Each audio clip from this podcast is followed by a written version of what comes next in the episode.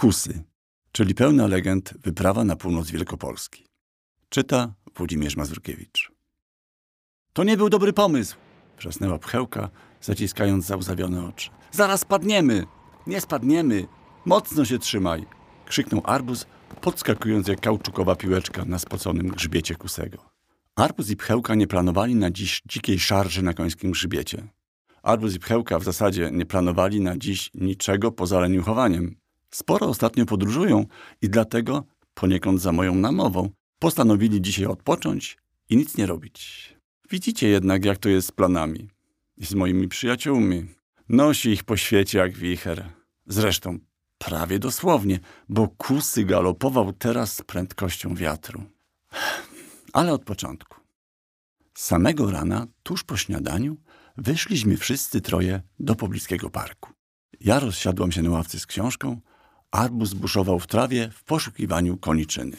Pchełka leżała w plamie słońca, obserwując pszczoły. Śpiew ptaków, spokój, błogie lenistwo. Nagle ciszę przerwało donośne, pełne bólu rżenie dobiegające z drugiego końca parku. Arbuz i Pchełka podnieśli głowy i spojrzeli na siebie. Rżenie powtórzyło się, a moi przyjaciele popatrzyli na mnie pytająco. Skinęłam głową, wiedziałam przecież, że nie odpuszczą i pobiegną sprawdzić, co się dzieje. Wróciłam więc do książki, a Pchełka z arbuzem pognali ścieżką i zniknęli mi z oczu. Na skraju parku, w gęstwinie czarnego bzu, klęczał niewielki, czarny konik. Co ciekawe, ziemia pod czarnym bzem była gorąca jak rozżarzone węgle. Moi przyjaciele aż podskoczyli, gdy postawili na nie łapy. Po chwili jednak zupełnie ostygła. Nie zdążyli się zastanowić nad tym dziwnym zjawiskiem, bo konik zarżał żałośnie. Przyjaciele, poprosił. Cierń wbił mi się głęboko pod podkowę i boli. Pomożecie mi? Pomożemy, odpowiedzieli chórem Pchełka i Arbus i przystąpili do działania. Wyjęcie kolca nie zajęło im wiele czasu. Precyzja w małych paluszkach arbuza i siła łap pchełki sprawdzają się w takich przypadkach świetnie. Gdy cierń wyszedł z kopyta konika, moi przyjaciele usłyszeli jakby trzask iskier. A może im się wydawało? Konik parsknął wesoło i powiedział: Pomogliście mi, dlatego nie będziemy się targowali. Dzięki wam czuję się świetnie i jestem w parszywym humorze, więc chętnie przewiozę was po moich stronach. Na imię mi Kusy. Pchełka i Arbuz nie zwrócili uwagi na tę dziwaczną wypowiedź. Bardzo, bardzo chcieli przejechać się na koniu, to byłby ich pierwszy raz. Kusy przyjaźnie zarżał i przyklęknął, a moi przyjaciele usiedli na jego grzbiecie. Ledwo zdążyli złapać jego czarne jak węgiel grzywy, gdy koń puścił się galopem przed siebie. Pędzili jak wicher. Świat dookoła migotał w przyspieszeniu. Uszach im świszczało, oczy łzawiły. Właściwie koń galopował szybciej niż jakikolwiek znany mi środek lokomocji. Czy to w ogóle możliwe? To nie był dobry pomysł, wrzasnęła pchełka, zaciskając załzawione oczy. Zaraz spadniemy! Nie spadniemy! Mocno się trzymaj! krzyknął arbuz, podskakując jak kauczukowa piłeczka na spoconym grzbiecie kusego. Nie minął więcej niż kwadrans, choć niektórym mogło się wydawać, że trwało to dziesięć godzin, a kusy zatrzymał się. Pierwszy przystanek naszej wycieczki, powiedział wesolutko i bez żadnej zadyszki. Oto skoki. Stare, bo aż średniowieczne miasteczko na północy Wielkopolski. Byliście tu kiedyś? Nigdy, odparł arbuz, który doszedł do siebie szybciej niż pchełka. Ale jakim cudem tak szybko? W takim razie nie znacie legendy, przerwał kusy. Opowiem ją wam, jeśli chcecie. I zrobię to bez targowania, bo was polubiłem. Moi przyjaciele zgodzili się od razu, bo słuchanie legendy oznaczało odpoczynek od szaleńczego galopu. Zróbmy zatem mały spacer, zaczął kusy, ruszając tempem główną ulicą miasteczka. Spójrzcie tam. Na tamtym wzniesieniu stoi neogotycki kościół Piotra i Pawła. To tam według legendy zaczęła się historia grodu. Z dawien dawna żył tu starosta z piękną córką, którą chciał wydać za mąż. Stawiło się wielu chętnych, jednak piękna starościanka była bardzo kapryśna i na wszystkich kręciła nosem. Zrezygnowani i znudzeni chłopcy jeden po drugim rezygnowali z zalotów. W końcu chętnych do ręki dziewuchy było tylko dwóch rycerzy. Biały rycerz na białym koniu. Piękny, szlachetny, dobry, miły, bla, bla, bla. Takie tam Kusy powiedział to jakby z pogardą. I drugi rycerz, czarny, na wspaniałym, kruczoczarnym rumaku, niezwykle silny, sprawny w walce, niezwyciężony, niby trochę okrutny, ale bez przesady. Starosta zarządził coś w rodzaju zawodów. Kazał obu jeźdźcom przeskoczyć przez rzekę ukalającą gród. Przedziwnym zbiegiem okoliczności potknąłem się. E, to znaczy, mm, konik zmieszał się. Czarny koń się potknął i wraz z jeźdźcem runęli do rzeki. Zupełnie nie wiem, jak to się mogło stać. Za to białemu rycerzowi wielkim fuksem się udało. Coś tam poszeptał swojemu rymakowi do ucha i ten laluś wziął i przeskoczył rzekę. Jak to się mówi, głupi ma szczęście. No ale podczas skoku odpadła temu białemu lalusiowi podkowa. Biały rycerz po wszystkim podniósł ją mieczem, coś tam mu się z tego miecza po drodze wyszczerbiło i uczynił go herbem miasta na pamiątkę tego wyczynu. Poślubił oczywiście córkę starosty, a miasteczko nazwali Skoki. Kusy skończył opowiadać swoją nieco pokręconą wersję legendy o skokach w chwili, gdy znaleźli się przed bramą czerwonego kościoła. Zobaczmy, jaki jest w środku, zaproponowała pchełka. Nie ma takiej potrzeby, wzdrygnął się konik. Pokażę wam ten herb. Widzicie? Tutaj wisi. O, podkowa, a w środku niej fragment miecza w kształcie krzyża. Arbus wpatrzył się w niebiesko-żółte insygnia miasta. No przecież mówiłem, że mu się odłamało, odparł niechętnie kusy. Jedziemy dalej.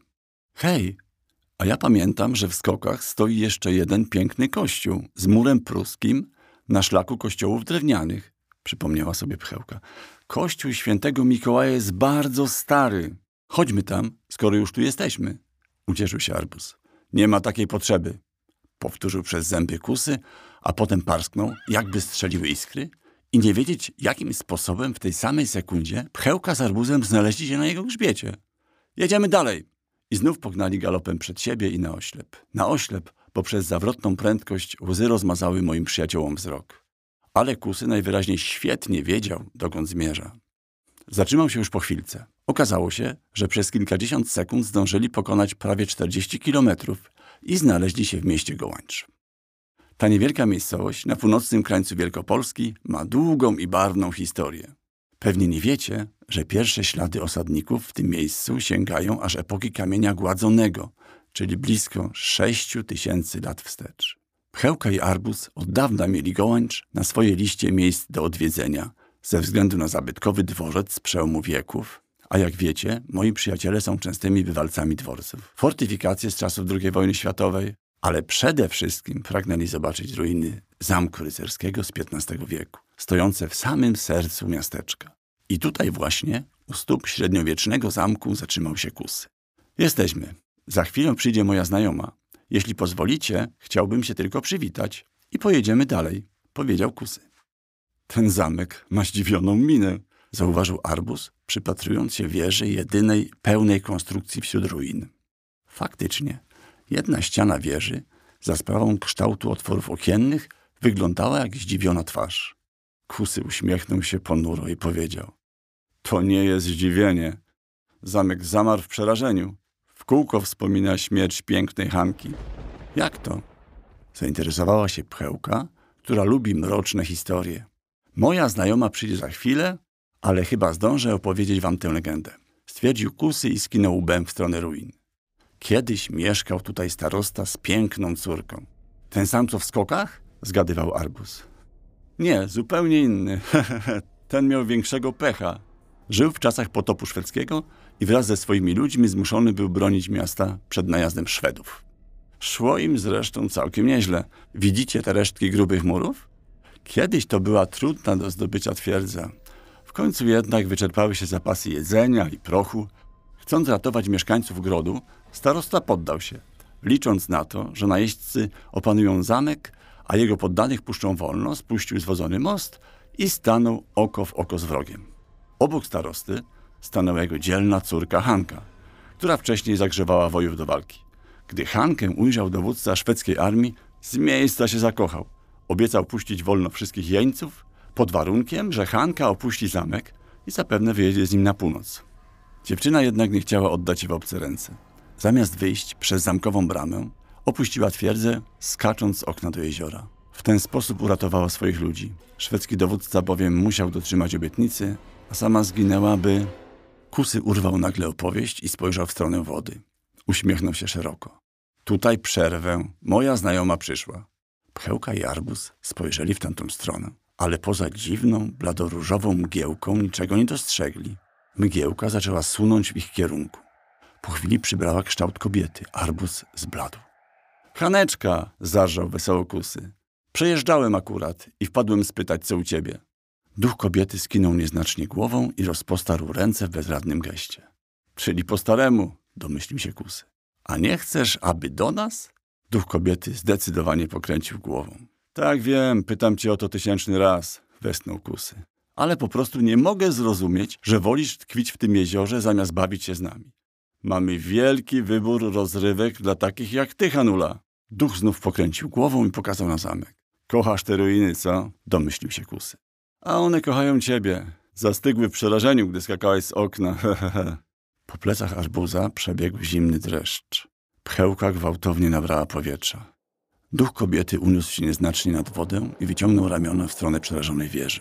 Ale w tym momencie blado-różową mgłę zdmuchnął powiew wiatru. Wszystko zniknęło. No i proszę, mruknął koń. Zawsze to samo. Co za uparta dziewucha. Naprawdę to jest tysięczny raz, gdy zaproponowałem jej, by się do nas przeniosła. Ale ona tylko nie i nie. Do nas? Czyli dokąd? Zapytała niepewnie pchełka. No jak to, do... E... Zająknął się kusy. Nieważne, jedziemy dalej. Strzał iskier i moi przyjaciele mknęli jak wicher na końskim grzbiecie. I znów nie minęła minuta, a koń zatrzymał się. Pchełka i arbuz zaczęli się nawet przyzwyczaić do tego przedziwnego sposobu przemieszczania. Nie da się ukryć, że był szybki i gdyby na co dzień mogli wędrować w takim tempie, zwiedziliby cały kraj w tydzień. Możemy to oczywiście załatwić, rzucił ni stąd, ni zawąd kusy. Ale takie szybkie tempo kosztuje. Potargujemy się? O czym ty mówisz? Zdziwił się arbuz. Koń wyraźnie się zmieszał. Ja? Coś ci się chyba zdawało, hehe. Patrzcie, zakrzyknął. Oto grobowiec rotmistrza Łakińskiego. Wygląda jak piramida, zdziwiła się pchełka. Prawda. W dodatku rotmistrz postawił go sobie za życia i założył się z nami, to znaczy tak sobie wymyślił, że gdy grobowiec osiągnie wysokość prawdziwej piramidy, wtedy Polska odzyska niepodległość. I wiecie co? Wygrał zakład. Choć nie jestem pewien, czy teraz nie żałuje. Spytamy go? Zaproponował Kusy. Kogo? Zapytali naraz Arbuz i Pchełka. Rotmistrza Łakińskiego. Ale on przecież nie żyje. No i co z... Kusy urwał. A tak, racja, nie żyje, więc nie możemy go zapytać. No pewnie, och, ja głupi. Arbuz spojrzał na pchełkę, pchełka na arbuza. Przedziwny jest ten czarny konik. A tak w ogóle to są łaziska. I tam dalej jest taki kamienny słup. Co to myśleli, że Łakiński pochował tam konia? A to tylko dwustuletni kierunkowskaz. Widzicie? A konia pochował gdzie indziej. Dokładnie wiem gdzie, pochwalił się Kusy. Ciekawe, rzekła uprzejmie pchełka, która nagle zatęskniła za słodkim nic nie robieniem w parku. Arbuz, nie sądzisz, że zrobiło się późno? Tak, chyba powinniśmy wrócić na kolację. Nic podobnego, parsknął koń. Nie pokazałem wam jeszcze najważniejszego. Na grzbiet! Kusy wiknął w powietrzu kopytami i arbuz z pchełką znów podskakiwali na końskim zadzie. Jak on to robił? Tym razem galopowali nieco dłużej. Gdy w końcu czarny koń się zatrzymał, zmierzchało. Atanazyn, powiedział Kusy. Tu się pożegnamy. Stali nieopodal olbrzymiego głazu o nietypowym kształcie. Jaki dziwny kamień, zdumiała się pchełka. Wygląda jak wielki kielich? Barszczówka, podsunął arbuz. To grzyb, strzeliła pchełka. To głowa IT, zaproponował arbuz, który lubi filmy o kosmitach. To karoca, powiedział spokojnie Kusy. To mały dinozaur, rzuciła pchełka. To karoca, powtórzył Kusy. No co ty, za mały na karocę. Arbuz zbliżył się do głazu i zawyrokował. To na pewno głowa IT. Kusy obszedł powoli głaz, popatrzył w niebo i powiedział. Dawno temu przejeżdżał tędy imć Twardowski. Słyszeliście o nim, prawda? Tak, to ten z Krakowa, który teraz mieszka na Księżycu, odpowiedział Arbus. Ten sam. Jechał on sobie tędy do Nakła nad Notecią. Mówią, że jechał w ważnych sprawach. Czy grzany miód to ważne sprawy, nie mnie to oceniać. Ale jedyna droga przez bagna wiodła groblą nieopodal Szamocina, czyli dokładnie tędy, opowiadał konik. Twardowski wytargował sobie, że szóstka najsilniejszych diabłów zmieni się w czarne konie i szybko jak błysk dowiezie go na miejsce. Piekielne konie pędziły jak wicher, ciągnąc za sobą karocę z mistrzem Twardowskim. Ale droga była długa i świt ich zastał, o, dokładnie tutaj. W pierwszych promieniach słońca dał się zauważyć lichy przydrożny krzyż. Mistrz w odruchu przeżegnał się, tfu, a wtedy sześć czarnych koni na powrót zmieniło się w diabły. A w karoce bams! Trafił piorun i stała się tym oto kamieniem. W tym samym momencie na niebie błysnęło. Zapachniało siarką. Pchełka zadrżała. Arbuz przytulił się do niej. Kusy, a właściwie dlaczego ty nas tu przywiozłeś? Spytała cichutko. Koń nie odpowiedział. Patrzył na moich przyjaciół złowrogo, z podełba, a potem zarżał przerażająco niskim głosem. Zapadła głucha cisza. Nagle znów błysnęło, huknęło i w świetle gromu kamień na mgnienie oka zmienił się w złoconą karocę. Nie minęła sekunda, a wszystko wróciło do normy. Kusy parsknął szczerym śmiechem. Ale macie miny! Rżał radośnie. Przyjaciele, ja się tylko z wami droczę. Pomogliście mi? Wyjęliście bolesny cierń? Nie zabiorę waszych dusz. Nie zabierzesz naszych dusz? To bardzo miło z twojej strony. A kim ty tak właściwie znaczy? Zaczął drżącym głosem Arbus. Jeszcze się nie domyślasz? Kusy błysnął czarnym okiem, strzeliły iskry i nagle stanął przed nimi niewielki diabeł. Miał skręcone jak u starego kozła rogi, ostre jak szpilki żółtawe ząbki, srebrne kopyta i niemożliwie długi, chyba dwumetrowy ogon, zakończony pędzlem jak u krowy. Arbus próbował przypomnieć sobie, jak się oddycha. Pchełka wpatrywała się w diabełka jak malowane wrota, a kusy rechotał, wyraźnie zadowolony z wywołanego efektu. Mam nadzieję, że wycieczka wam się podobała. Rzucił lekko i dodał już poważnie. Dodacie ją do książki. Do jakiej książki? Tej, którą wasza pani napisze za jakiś czas. A rozdział o kusym niech zacznie się tak. To nie był dobry pomysł, wrzasnęła pchełka, zaciskając załzawione oczy. Może być? Tak będzie bardzo dramatycznie. Ludzie lubią, jak jest bardzo dramatycznie. Stwierdził diabełek i tryknął rogami w pustkę. No, kochani, na mnie już pora. Jeśli zostanę tutaj dłużej, zaczniemy się targować. A tego wolelibyście uniknąć. Dziękuję za uwagę, reklamacji nie uwzględnia się. Wiozło się was lepiej niż tego grubasa twardowskiego. Cześć! Znów huknęło, płysnęło i diabełek zniknął. Ziemia pod stopami moich przyjaciół zrobiła się gorąca.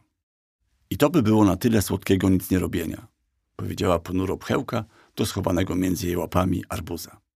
Musimy stąd jakoś wrócić do domu.